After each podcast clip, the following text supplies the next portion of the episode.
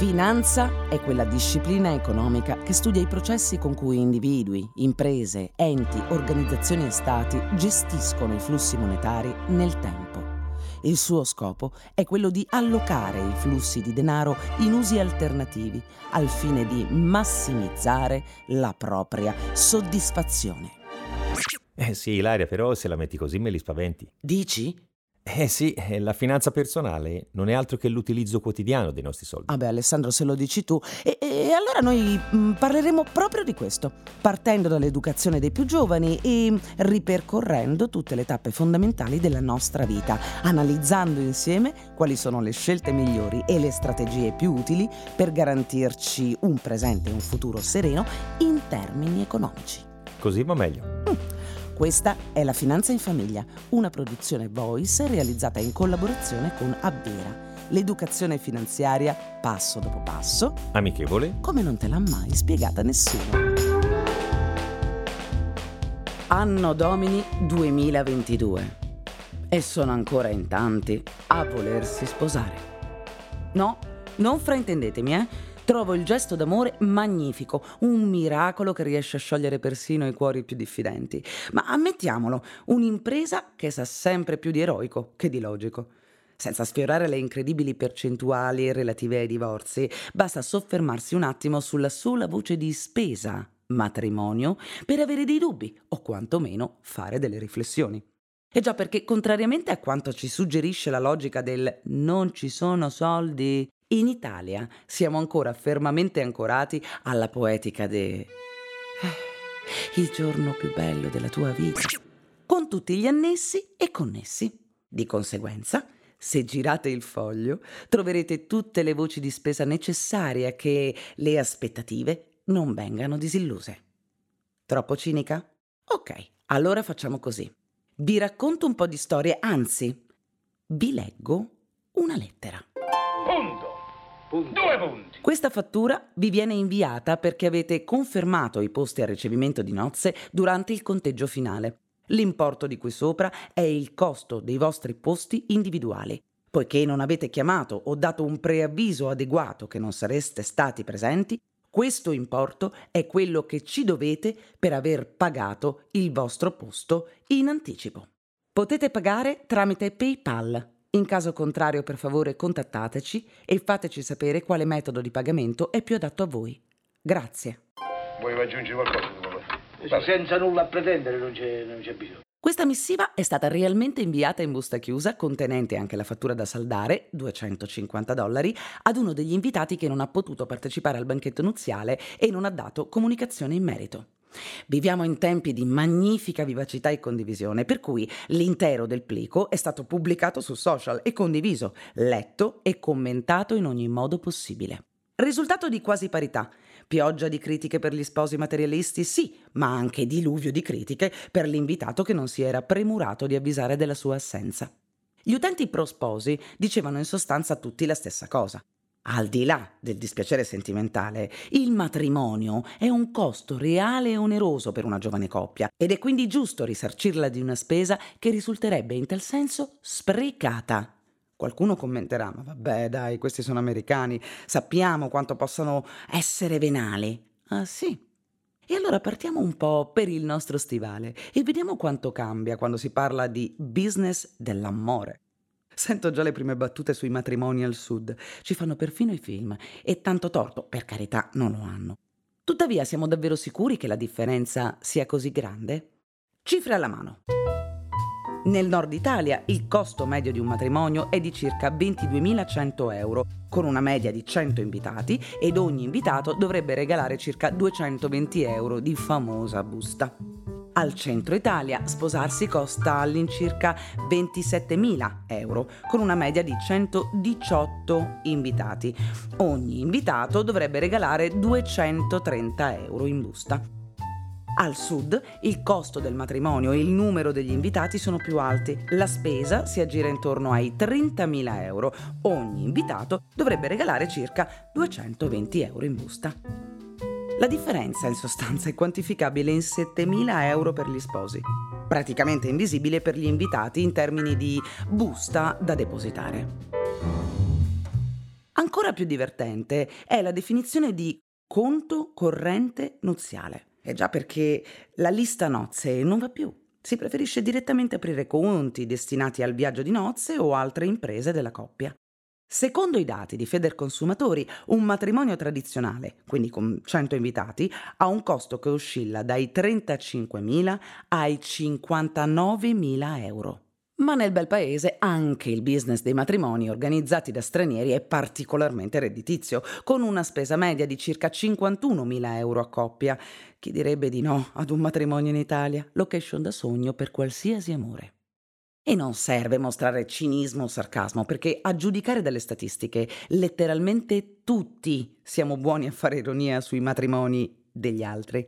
Al tempo stesso, letteralmente tutti davanti al nostro non solo non intendiamo limitarci, ma anzi cediamo davanti a qualsiasi stramba idea, trovata geniale, desiderio, slancio poetico, vogliamo tutto e lo vogliamo proprio in quel giorno lì. La sola voce abito da sposa può togliere il fiato e a nulla serve far notare che ma lo metti solo una volta, Jennifer, per esempio, lo ha rimesso 148 volte fino ad oggi. Detiene una specie di record. In ogni viaggio lo porta con sé, lo indossa e si fa fotografare da suo marito. Insieme hanno creato il progetto fotografico One Dress, One Woman, One World. Romantici, no? Tuttavia quella regola di buon senso che ci induce a valutare quante volte metterò un abito prima di acquistarlo non ha nessuna speranza di fronte all'abito di nozze. E ve lo dice una donna che per il giorno del suo matrimonio di abiti ne ha voluti due. Per il giorno e per la sera. C'è poco da fare. Davanti al giorno del fatidico sì, siamo tutti inclini a concederci ogni lusso. E allora tocca aver presente anche in che modo possiamo ammortizzare il coronamento del nostro sogno d'amore. A tal proposito, chiamiamo il nostro esperto Alessandro Fatichi. Ciao Ilaria. Dunque, dalla faccia la prima domanda che devo farti è: meglio il giorno più bello della tua vita o una magnifica moto nuova per girare il mondo? Allora, da un punto di vista di sincerità dovrebbe essere la moto. Ma in verità sappiamo che statisticamente ancora, per fortuna, l'amore va di moda e quindi arrivano giornate del matrimonio da dover organizzare. Sì, ed essendo una bellissima giornata che si spera debba essere ricordata per il resto della nostra vita, deve essere pianificata sotto tutti i punti di vista e in special modo dal punto di vista economico, essendo una giornata particolarmente onerosa. Poter utilizzare strumenti che ci permettono di finanziare queste spese è chiaro che è un vantaggio non indifferente per poter affrontare in maniera graduale, per vivere anche al meglio questo giorno senza stravolgere la nostra vita. Cioè, almeno non da un punto di vista economico, per tutto il resto vogliamo essere travolti. Allora, parlando proprio degli strumenti, finanziamento per il matrimonio. Innanzitutto in Italia è costume prenderne? Concettualmente no, perché rientra un po' in quegli aspetti come abbiamo affrontato nell'episodio precedente quando abbiamo parlato dell'università e dei figli, si arriva sempre in Italia a dover affrontare il problema e cercare di risolverlo in quel momento e se vogliamo anche un po' con l'acqua alla gola o affrontarlo in modo troppo repentino e troppo veloce. Quindi anche in questo caso parliamo di una spesa non programmata, per esempio, dai genitori, nonostante per, per dire, insomma, sappiamo che nel costume italiano c'è il mettere da parte per le donne il famoso corredo, cosa che è ancora di moda, insomma, c'è una spesa che nel tempo prevede il matrimonio, ma non le spese legate a quella giornata lì? Negli ultimi anni questo aspetto è sempre stato preso in considerazione in modo più forte però per quanto riguarda la spesa del matrimonio, che è una spesa importante e che incide molto sul bilancio familiare, poterla finanziare o ammortizzare in un arco di tempo che ci permette anche di non avere un contraccolpo economico forte, ma soprattutto che ci permette di non accusare il colpo, è un aspetto fondamentale, è un aspetto che purtroppo con l'aumento di tutto ciò che riguarda la nostra vita e anche le spese del matrimonio, basti pensare dal noleggio della location piuttosto che al catering o quant'altro, è chiaro che potersela finanziare in un arco di tempo di breve o medio periodo, è un vantaggio non indifferente, in modo che nessuno possa avere un contraccolpo troppo insostenibile. Sì, anche perché stiamo parlando in questo modo di una coppia che diciamo è all'inizio di un percorso dell'età adulta, quindi mette su, dovrà mettere su casa, farà figli, quindi insomma eh, è soltanto la tappa numero uno di un percorso di vita. Quindi eh, per esempio da questo punto di vista per una giovane coppia che voglia prendere un prestito, un finanziamento per la giornata del matrimonio, esistono anche in questo caso caso agevolazioni che magari è bene conoscere? Più che agevolazioni, diciamo che sono prestiti finalizzati, quindi dobbiamo fare questa distinzione sia da un punto di vista di agevolazioni che, trattandosi appunto di una spesa legata al matrimonio, hanno anche tassi di interesse diversi rispetto a quello che è un prestito tradizionale. Questo sì. Da intendersi come più bassi? Assolutamente, ma comunque sia si deve fare sempre questa distinzione tra prestiti generici e che quindi uno può utilizzare per un acquisto, per finanziare qualsiasi tipo di bene e prestiti finalizzati specifici, come è in questo caso il prestito del matrimonio. E quindi io prendo un prestito che è proprio tecnicamente strutturato esclusivamente per le spese del matrimonio e questo proprio perché è finalizzato a quella spesa lì, come tutti i prestiti finalizzati, hanno anche condizioni diverse rispetto a quelli che possono essere i prestiti generici che uno può utilizzare per comprare un, una qualsiasi tipo di cosa piuttosto che qualsiasi tipo di spesa che può affrontare. Una curiosità, nel momento in cui una giovane coppia va a chiedere un finanziamento per il giorno del matrimonio, per la giornata del matrimonio, essendo appunto un prestito finalizzato, tecnicamente proprio bisogna rendicontare ogni singola spesa oppure basta semplicemente indicare qual è l'intenzione? Come funziona tecnicamente la richiesta di un prestito? di questo tipo? Per fare l'esempio più classico, il mutuo riguarda l'acquisto di una casa, quindi è finalizzata all'acquisto di una casa e ovviamente c'è, c'è il contratto del mutuo e il finanziamento viene fatto per l'acquisto della casa. Nel caso di prestiti finalizzati come questo, deve essere documentato con un preventivo di spesa e solitamente i bonifici che devono essere effettuati una volta elargito il prestito devono essere indirizzati direttamente alla società che ha emesso fattura e che quindi io devo pagare per quello che riguarda l'affitto di una villa piuttosto che le spese relative al catering. Però questo diciamo è un aspetto secondario, l'aspetto principale è che devo documentare tramite un preventivo quella che è la spesa del matrimonio e quelle che sono le relative spese. Quindi tutte le voci, sostanzialmente. Se io richiedo per l'intero della giornata, poniamo quelle che, le prime che mi vengono in mente, ristorante, fotografo, eh, location per il matrimonio, abito da sposa, bisogna rendicontare già tutto, quindi in preventivo e eh, inviarlo alla banca, portarlo alla banca. Per il prestito finalizzato sì, se poi è un prestito generico posso anche non documentare quelle che sono le spese o quantomeno non tanto le spese, i preventivi.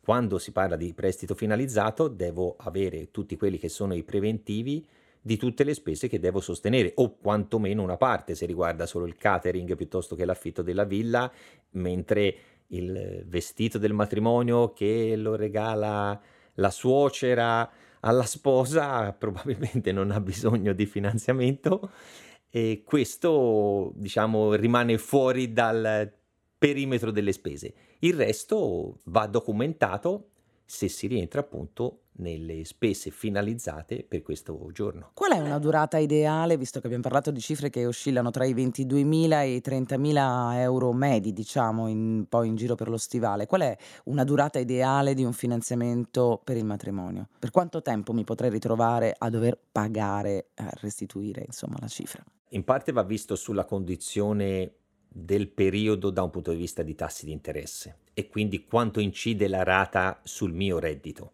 Però grosso modo questa tipologia di finanziamenti possono essere da un minimo di 36 a un massimo di 60 mesi. Possono essere messi nella stessa tipologia di finanziamenti anche finanziamenti non collegati, prima te l'ho fatta un po' battuta, meglio una moto e un bel viaggio in giro per il mondo piuttosto che un matrimonio, ma in realtà tra i vari finanziamenti, perché no, c'è dentro non per forza il sogno d'amore, ma anche la moto, la macchina o per dirne una che da quel che so è molto attuale, le vacanze. Sì, è vero, Infatti è uscita una statistica nel 2022 dove sono stati richiesti più finanziamenti per quanto riguarda le spese relative alle vacanze. E quindi per ricollegarci a quella che è la risposta alla tua domanda, i prestiti possono essere fatti di varia natura e di varie categorie I prestiti per le vacanze dimostrano che anche sotto questo aspetto può essere finanziata qualsiasi operazione e se vogliamo consideriamolo come un qualsiasi desiderio che noi vogliamo ottenere, sia che riguardi il tempo libero, i nostri beni o i nostri cari. E quindi non vediamo solo la parola finanziamento, prestito come un qualcosa di negativo, ma vediamolo come un aspetto positivo della nostra vita. Uno strumento tra i tanti che abbiamo a disposizione da sfruttare e quindi per capire bene e entrare nel vivo dell'argomento eh, cerchiamo di capire magari se, c- se c'è un consiglio, una strategia o meglio ancora un piccolo segreto, una formula magica per cui capire che siamo nella condizione in cui poter richiedere un finanziamento barra prestito, ce lo possiamo permettere.